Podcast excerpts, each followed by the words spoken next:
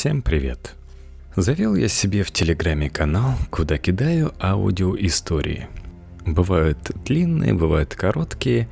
Вот одна из последних, как раз длинная, как раз в формате подкаста. Найти канал можно по ссылке t.me slash cool нижнее подчеркивание stories. Ссылку я оставлю в описании к выпуску. Эту историю, пересказ предпоследней серии последнего сезона «Игр престолов» я взял из фейсбука Елены Михалковой. Так что да, там будут спойлеры, если вы вдруг не смотрели. «Игра престолов», седьмой сезон, шестая серия, рекап, спойлеры, плач Ярославны. Итак, объединенный отряд Вестероса отправился за стену, чтобы взять языка. Диалоги между членами отряда едва ли не лучшая часть серии – за философское направление отвечает «Одноглазый берег», вкратце решающий с Джоном Сноу вопрос о смысле жизни. За саркастическое – Сандор Клиган. У Пса и Тормунда такой дуэт, что хочется создать пару не из рыжего и Бриенны, а из этих двоих. Сандор выступает в привычном амплуа человека, для которого лучшее развлечение – нассать врагу в череп – он рычит, хамит, предлагает Тормунду вступить в противоестественную связь, но сталкивается с его непробиваемой жизнерадостностью. Для пса слово «оптимист» и «дегенерат» – синонимы. «Как ты дожил-то до своих лет?» – удивляется он. «Просто у меня хорошо получается убивать людей», – доверительно объясняет Тормунд, и, похоже, этим располагает к себе даже Клигана – за внесение в происходящее щедрой лепты идиотизма традиционно отвечает Джон Сноу. Улучив момент, он отводит Мормонта в сторону и сует ему меч. «На», — говорит, — «мне его твой батя подарил. Ты не смотри, что на клинке мои инициалы выцарапаны, просто у меня был гвоздик и два часа в очереди к стоматологу. Недавно я с древними стенами также сделал». По лицу Мормонта видно, что его распирают вопросы. В частности, чем собирается сражаться сам Джон. И был ли он таким дурнем всегда, или это первые симптомы менингита? Но слух замечает, что против воли папеньки идти не след. «Я, — говорит, — позор своего рода. Кстати, спасибо, что напомнил. Так что пусть остается у тебя». По мере продвижения отряда пес узнает места, которые видел в огне. И тут из пурги выскакивает медведь. Медведь огромен, у него синие глаза и антипатия к актерской братьи. Ди Каприо от него уполз, Энтони Хопкинс ушел, так что на этой дюжине он планирует отыграться. Тут бы и пригодилась сила пса. Надо сказать, Рори Маккан при росте метра девяносто восемь весит около 100 килограмм. Даже рядом с высоким Кристофером Хивью 183 сантиметра он кажется колоссальной махиной – Однако Берик и Торос с заклинанием Гори-Гори ясно воспламеняют свои мечи, и Клиган не может совладать с давним страхом перед огнем. Медведь успевает растерзать пару статистов и пожевать симпатягу Тороса, прежде чем ему наступает конец. В Интерфеле разыгрывается своя драма. Трусоватая глупенькая Санса когда-то попросила у Гудвина мозги, смелость и чтобы ее фургончик вернули домой. Из трех желаний волшебник исполняет только два – причем даже их не бесплатно. Санса заплатила высокую цену за то, чтобы поумнеть и оказаться в родном замке. А вот храбрости так и не обрела. Она принимает странное решение отправить Бриенну в гавань, подальше от Винтерфелла, видимо, руководствуясь опасением, что в случае конфликта та выступит на стороне Арии.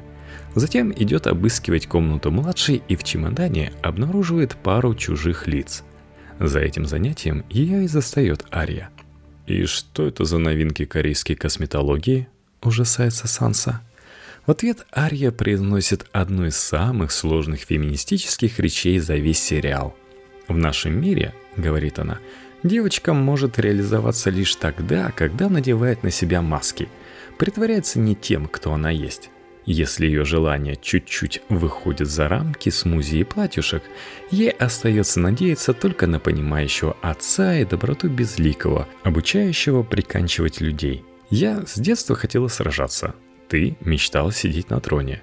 Мой способ самореализации подразумевает многочисленные убийства, что совершенно нормально. А твой, что надо лгать, терпеть и предавать родных. Фу такой быть. И, кстати, что скажешь за то письмо против Пасарнака, на котором стоит твоя подпись? Вот то-то же. Весна покажет, кто где пометил территорию. Санса пытается защищаться. «Я была маленькая». Не аргумент. Лиана вообще представляет вид микромормонтов. «Я надеялась спасти отца». «Дура». «Я вам Винтерфелл сохранила». Наконец соображает Санса. «Вы с Джоном два воинствующих дебила. Если бы не я, тут до сих пор был бы питомник резешнауцеров от Рамси». «Ничего и не воинственных», — возражает Ария. Берет остро заточенный ножичек и, пританцовывая, начинает приближаться к сестре. «Господи», — думает Санса, — «дебил, аутист и психопатка. Вот и вся моя семья. Зачем, спрашивается, разводилась с Болтоном?» Дугарцевав до Сансы, Ария вручает ей кинжал и красиво удаляется. Сдается мне этот нож из тех ружей, что висят на стене сериала. Но кого, кроме мизинца, может заколоть им Санса, пока не ясно.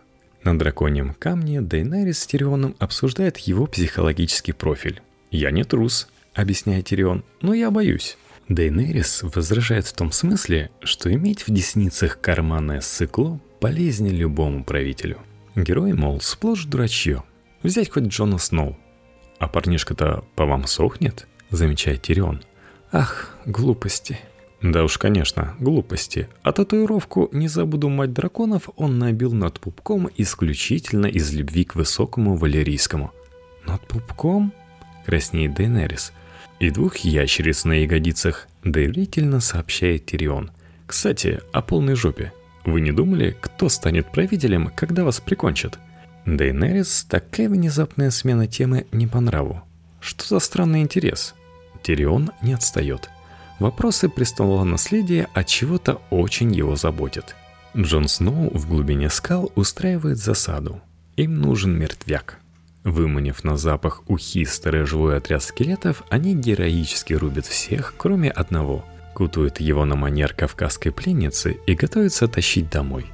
В соседнем районе жених украл члена партии. Казалось бы, миссия выполнена. Но тут выясняется, что в покойника встроена сирена оповещения гражданского населения. Лавинообразная черно-серая масса выкатывается из-за гор и свирепо классая под вздошными костями прет на наших героев – если бы Джону Сноу довелось хоть раз садиться зимним утром в трамвай на Коптевской, это зрелище было бы ему знакомо. Но у него нет этого бесценного опыта. «Ты беги на телеграф», — приказывает он Джендри, и, подхватив кувалду и мертвяка, отряд, что есть мочи, шпарит прочь по заснеженной равнине. Однако сегодня не день Сноу. Равнина внезапно говорит хрусть и трещинами под ногами наших героев, призывно булькая снизу темной водой — «Назад!» – орет Джон. «Позади злые трупы!» «Вперед!» – орет Джон. Впереди бездушное озеро, посреди которого торчит неясная возвышенность. К ней-то и мчится наш кудрявый остолоп, разъезжаясь по льду и приклиная лишний вес. Мертвяки берут островок в кольцо и подбираются к осажденным. Лед, который и так кряхтел под центром пса, наконец-то проламывается, и авангард покойников всем коллективом уходит под воду. Итак, расклад – Братство в кольце. Всю ночь Джонс и товарищи кукуют на камнях, красиво индивея. На утро выясняется, что раненый Торос принял верное решение и помер. Сожгли его, заодно и погрелись. А Сандер Клиган от большого ума и начитанности вздумал косплеить Гэндальфа. Шишек не было, так что он принялся швырять во врагов булыжники. Один из них не утонул, как ожидалось, а заскользил – даже плохо знакомым с основами физики, мертвецам стало ясно, что вода за ночь подмерзла. Тем временем Джендри добежал до крепости и прохрипел, чтобы отправили телеграммку Дейнерис. «Вылетай срочно, ТЧК, мы в опасности, ТЧК, твой суслик вскл знак». Дейнерис, прочитав ворону, накрасила губы, нарядилась в новую шубку из норки, поперечная полоска, рука в три четверти серебристый металлик и взгромоздилась на Драгона – Броню к Халисе принципиально не носят, доспехи толстят. Как Тирион не скакал вокруг, заламывая руки, отряд истребителей в количестве трех голов вылетел с запасного аэродрома. Ни одна женщина не упустит возможности прорать с дракона, я же говорила. На камне посреди озера идет ожесточенный бой. Наших, понятное дело, бьют. Но в самый напряженный момент Бильбо кричит «Орлы, орлы летят!» извините. В самый напряженный момент сверху пикируют драконы. Мертвецы, весело потрескивая, сгорают в пламени. Зверски обдираясь об шипы, наши инвалиды карабкаются на приземлившегося драгона. Один только снова суетится под выхлопной трубой. Пока Тортмунд и Клиган спорят, кто где будет сидеть на банане, королю ночи подносит копье. Брон мог бы плакать от зависти. Без всякого арбалета этот экспонант кабинета биологии швыряет его в Визериона и пробивает топливный бак.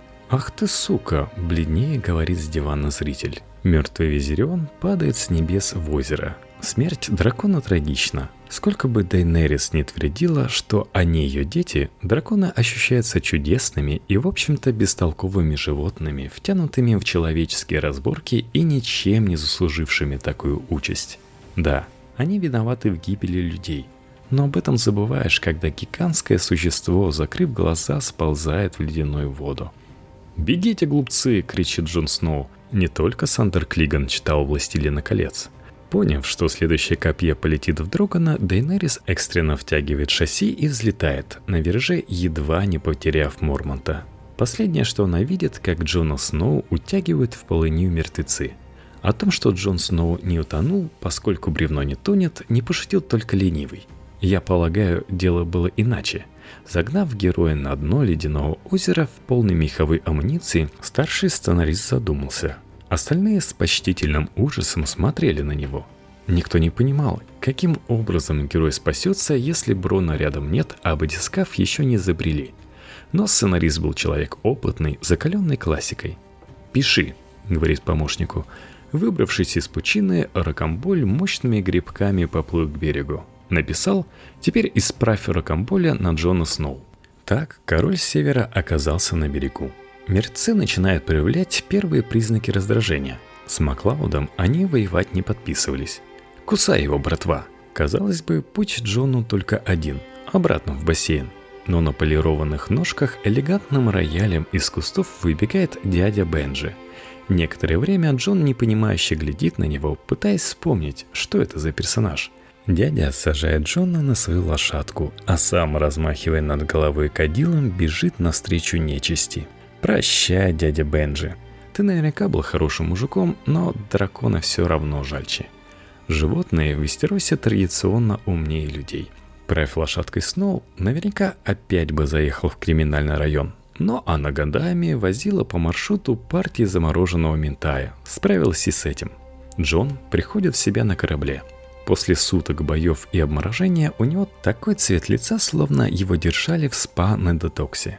Открыв глаза, он видит возле постели не бородатую ряху Тормунда, а саму бурерожденную. Язык у Джона после обморока ворочается плохо. «Как же ее по батюшке-то?» – мучительно соображает он. «А, Эрисовна». Сноу трижды пробует произнести про себя «Дейнерис Эрисовна» и понимает, что корабли не вылавируют. «А!» – думает он. «Гори оно все!» И слабо выдавливает. «Дэнни, Дейнерис спихивает. В последний раз ее так называла воспитательница в детском саду, накладывая добавку манной каши. Сладостные воспоминания оживают в буре рожденной, и она сжимает пальцы Джона до нежного хруста. Тот бы и рад сказать «пусти, дура», но не смеет возражать матери драконов, и лишь скупая слеза вытекает из его подмороженного глаза. Джон Догадываясь, что за Дэнни его снова начнут жамкать, снова выжимает из себя «Моя королева». «Ты правда преклонишь колено?» – растроганно спрашивает Дейнерис. «Как только снимут гипс», – обещает Джон. И оба мысленно сливаются в объятиях. А возле озера король-призрак, используя рабскую силу и продукцию Нижегородского завода «Красный якорь», вытаскивает из воды тело Визериона – Левую руку кладет на книгу «Кладбище домашних животных», правую на драконий лоб, и мертвый дракон перекидывается в живого Назгула. Еще раз напомню ссылку на канал t.me slash cool нижнее подчеркивание stories. Там много интересного, я так считаю.